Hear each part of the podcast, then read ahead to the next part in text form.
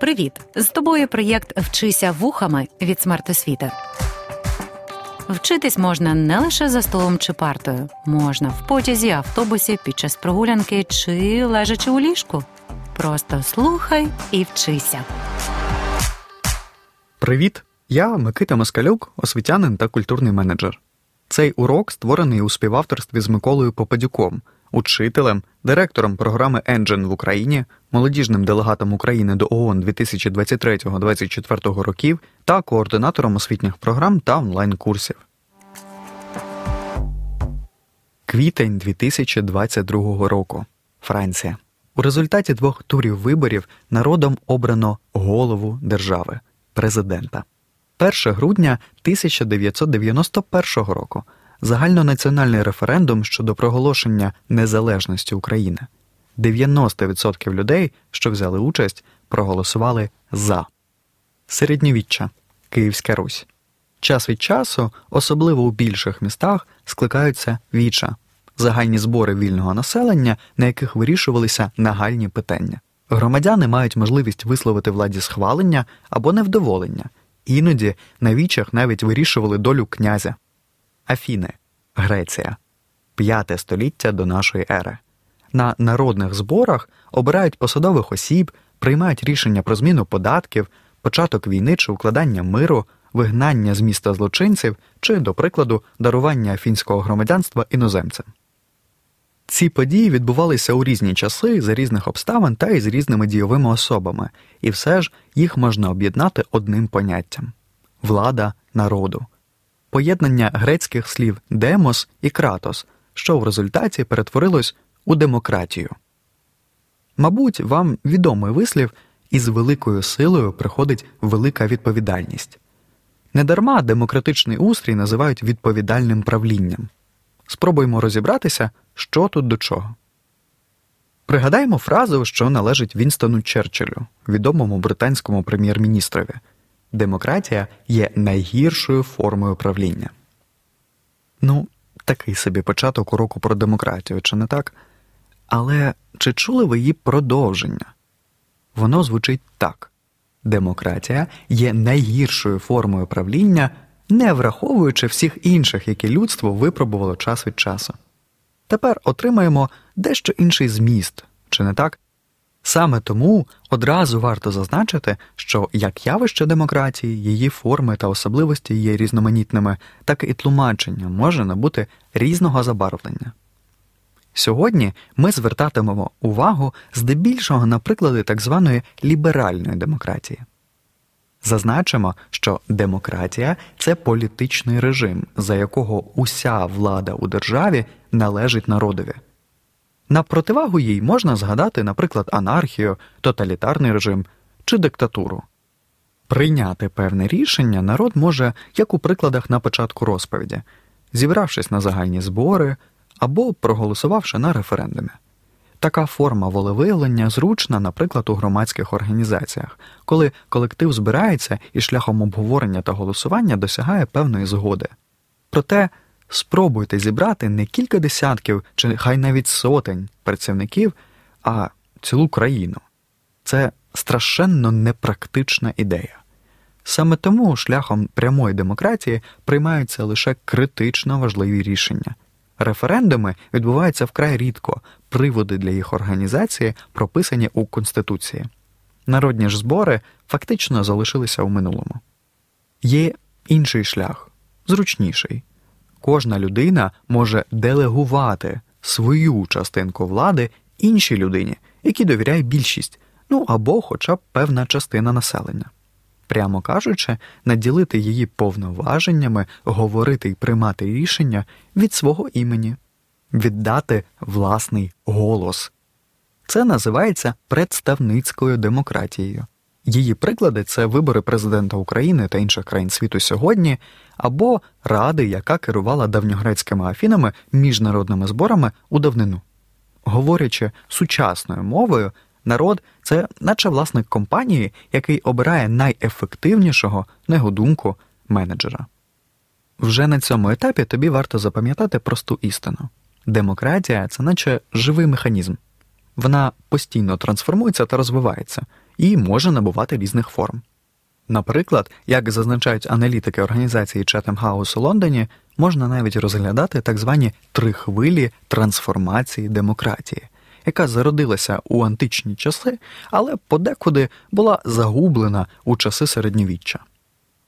Період кінця XVIII століття та до 1918 року завершення Першої світової війни що охоплює зміни під час американської французької революції, так званих боліварських революцій у Південній Америці, а також розпаду імперій німецької, османської, австро-угорської та британської колоніальної після Великої війни, що призвело до встановлення демократичних урядів у цих країнах. Період після Другої світової війни у 1945 році та до 1960-х років. Він ознаменувався змінами внаслідок нової післявоєнної системи міжнародних відносин та переходу до холодної війни. Демократія приходить на зміну режимам у Німеччині, Італії, Японії, а також у країнах, що створюються внаслідок деколонізаційних процесів.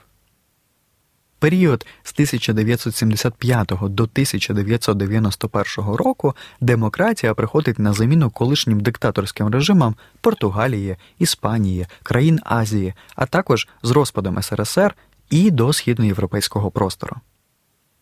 Стосовно теперішнього періоду, то тут, відверто кажучи, не все так добре все частіше ми спостерігаємо, як здавалось би, демократичні країни поступово схиляються в бік авторитаризму та становлять без перебільшення загрозу міжнародному світовому порядку.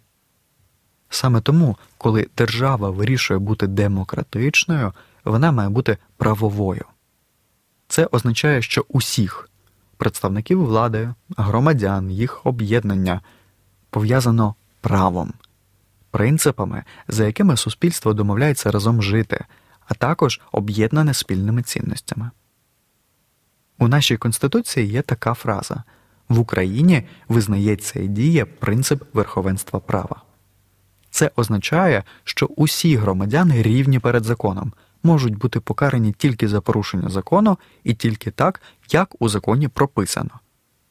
Це звучить банально, Уявити реальність, у якій ця логіка не діє, важкувато. Проте, що 50 років тому у складі СРСР українці спостерігали прямо протилежне закони працювали не на користь звичайних громадян. Та держава була тоталітарною. Для того, аби зовнішньо здаватися привабливою, радянська влада навіть приймала демократичні закони, які сама ж одразу й порушувала. Але у чому різниця між правом і законом. Право це система домовленостей, того, як ми організовуємо наше суспільство та яким принципам підкоряємося. У першу чергу воно забезпечує особисту свободу. Закон, у свою чергу, це прикладний вияв права, безпосередній нормативно-правовий акт, який регулює те чи інше питання. На практиці дотримуватися демократії означає розділяти її цінності. Тепер пропоную поговорити про них. Для розуміння цінностей демократії варто взагалі зрозуміти, а що таке цінності у широкому розумінні. Тут чи не найкращим прикладом буде цитата з книги відомого історика Ярослава Грицака, яка називається Подолати минуле глобальна історія України. Цитата звучить так: цінності можна визначати по-різному. Найпростіше визначення таке: запитайте себе заради чого ви готові не поспати одну-дві ночі, пожертвувати своїми заробітками чи здоров'ям, а у критичному випадку навіть життям. Чесна відповідь на це запитання і дасть уявлення про ваші цінності. Цінності можуть бути визначені для окремої людини, сім'ї та навіть держави. Проте у демократії є цінності, сповідування яких є об'єднавчим фактором для усіх громадян. Чи можемо ми скласти вичерпний перелік цінностей демократії? Звісно ж, ні. Адже пам'ятаємо, що демократія, наче живий механізм, що постійно трансформується, тому змінюються і її цінності. Деякі ми вже згадали верховенство права, влада належить народові, управління державою здійснюється представниками, яких народ обрав. Деякі не підлягають найменшому сумніву рівність, справедливість, людська гідність, різноманітність, толерантність, свобода, прозорість, правдивість інформації та інші. Ще один здобуток демократичної держави, створений для ефективного керування і підтримки балансу, розділення влади на гілки законодавчу, виконавчу та судову. Перша законодавча створює нормативно-правові акти та документи, які визначають права, свободи та обов'язки усіх без винятку громадян. В Україні законодавча гілка здебільшого представлена Верховною Радою. Виконавча влада, а у нашому випадку це Кабінет міністрів, слідкує за дотриманням законів та керує сферами суспільного життя. Третя гілка судова, охороняє права та законні інтереси народу в цілому та кожного громадянина окремо та контролює дотримання норм права. Президент України, у свою чергу, виконує функції, що знаходяться на перетині цих гілок.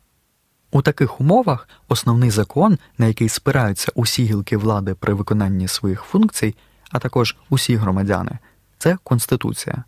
Для того, щоб зрозуміти, що це таке, уявіть, що вам подарували настільну гру. Аби насолодитися нею, вам потрібно прочитати правила, тобто основне зібрання усіх норм та принципів.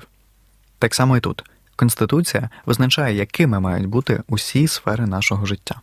Всі інші документи мають не суперечити жодному з її пунктів. Змінювати Конституцію можна лише відповідно до окремої процедури, у якій мають враховуватися голоси більшості.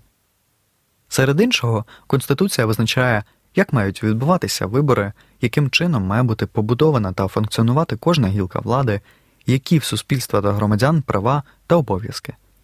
Цікаво, що найдовша Конституція в Індії, а найкоротшими вважають Конституції США та Монако. Щодо найдавнішої конституції у світі точаться суперечки, проте приємно знати, що одна з безперечно найстарших конституцій правових держав прийнята саме українським козацтвом у 1710 році, так звана Конституція Пилипа Орлика. Впевнений, ви про неї вже чули. Повернімося до цінностей демократії. Одними з найважливіших з них, завдяки яким у державі наявний баланс, є плюралізм тобто різноманіття висловлених думок, інтересів та позицій, та опозиційність, можливість висловлення протилежних чи альтернативних думок. Плюралізм забезпечує право голосу, а опозиційність контроль за діями чинної влади. У свою чергу це все сприяє ефективності управління державою. Чи не найкращим прикладом реалізації цих цінностей та принципів буде наявність партій у демократичній державі? партії з'явилися в той момент, коли з часом вибрані народом представники почали об'єднуватися, адже значно ефективніше досягати мети разом, працюючи спільно.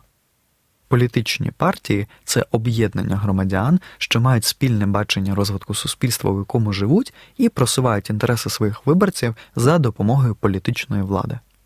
Партії у демократичних державах можуть виступати посередниками між громадськістю та владою партії, як і погляди людей, бувають кардинально різними. Власне, за системою світобачення, яку ми називаємо ідеологією, їх і класифікують. Ідеологічно партії бувають правими, тобто національними, лівими, тобто соціал-комуністичними, або центристськими, тобто ліберал-демократичними. Праві ґрунтують свої погляди на традиційних цінностях, це консерватори, що зазвичай виступають за економічну свободу та національний суверенітет. До їх сильних сторін можна віднести прагнення стабільності, збереження культурної спадщини чи, до прикладу, прискорення економічного зростання. Проте праві схильні і дискримінувати певні соціальні групи, чинити опір новому та із запізненням реагувати на зміни у світі навколо. Ліві партії підтримують соціальну рівність, державну власність та громадянські свободи. Вони зазвичай пропагують сильну державу та соціальний захист, зменшення нерівності, підтримку меншин. Проте обережно, разом із тим, ліві схильні до утисків свободи слова чи обмеження підприємництва. Центристи намагаються зберегти рівновагу між індивідуальними свободами та соціальною відповідальністю. Наприклад, вони можуть підтримувати розвиток вільного підприємництва та одночасно гарантувати державний соціальний захист, також залучати різні конкурентні групи до діалогу. Вони сприяють інноваціям, піклуються про права та свободи, проте часом їм бракує активних реформ, конкретних змін та здатності долати кризи. Ідеологічний розподіл річ дуже непевна. Пам'ятайте, що кожна партія і тим більше кожна людина займає у цій системі своє унікальне місце, залежно від країни, контексту, традицій, багатьох різноманітних факторів, сильні, слабкі та нейтральні сторони змінюються, обов'язкових елементів немає. І з цим наче розібрались, але все ж пригадаємо, що на початку нашої розповіді наводили слова Черчилля про демократію як найгіршу форму правління, не враховуючи всіх інших, які людство випробувало час від часу. То в чому ж її недоліки? Через мінливість своєї природи демократія може і має певні загрози. По-перше, авторитарні режими і популістські лідери часто намагаються знизити реальний рівень участі громадян у прийнятті рішень через використання неідеальних інструментів виборчого процесу. По-друге, корупція в політиці та виборча фальсифікація можуть похитнути довіру до виборчого процесу та обраної влади. Це може призвести до того, що громадяни відмовляються від участі у виборах. По-третє, велика нерівність у суспільстві може призвести до того, що відносно заможні групи матимуть більше впливу на політичні рішення, аніж відносно бідні. По-четверте, обмеження свободи слова та перешкоди у доступі до інформації в інтернеті можуть обмежувати здатність громадян виражати свої думки та отримувати інформацію про події. По п'яте, необхідність збереження здоров'я та безпеки громадян державою може передбачати обмеження певних громадянських прав та свобод, що нерідко може похитнути довіру до демократичних інститутів. Підсумуємо сьогодні. Ми з вами намагалися зрозуміти, що таке демократія. Нагадаю, це політичний режим, за якого уся влада у державі належить народові. Але демократія не є єдиним явищем, вона може набувати різних форм і постійно змінюватися. Також ми обговорювали різницю між прямою і представницькою формами, трохи заглиблювалися в історію, намагаючись визначити так звані три хвилі її трансформації.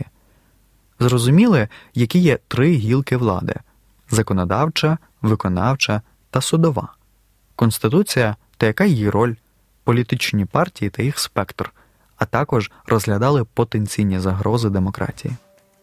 Найголовніше, ми міркували про цінності демократії, які лежать в її основі. Почуємось. Проєкт Вчися вухами творить громадська організація Смарт Освіта за підтримки Educo Foundation.